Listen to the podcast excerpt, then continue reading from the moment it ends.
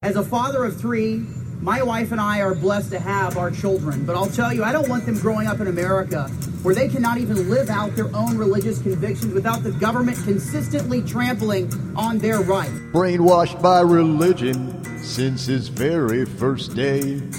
He's a fucking jackass, a soul God wouldn't save. Michelle and Jim Bob's baby must have been quite a thrill.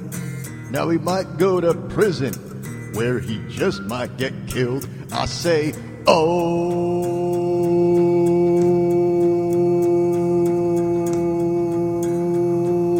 Bend over, Josh Duggar. I envy your normal life. Put the gun down, David. It seems that envy is my sin. Oh, what's in the box? I envy your normal life. Put the gun down, David, David, David.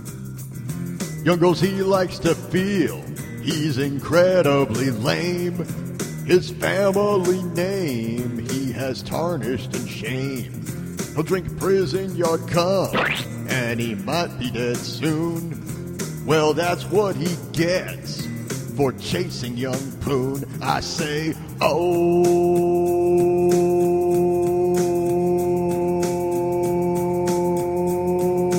Bend over, Josh Duggar. Come on, squeal, squeal.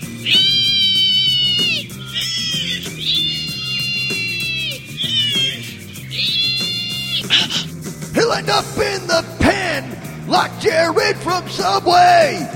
The Duggars, they tried, but he just went astray. Can't believe anything that this guy says.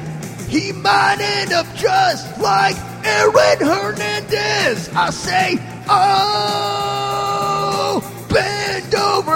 Josh Duggar. Oh, bend over, Josh Duggar. Oh, bend over, Josh Duggar. Oh, bend over, Josh Duggar. No, please, no.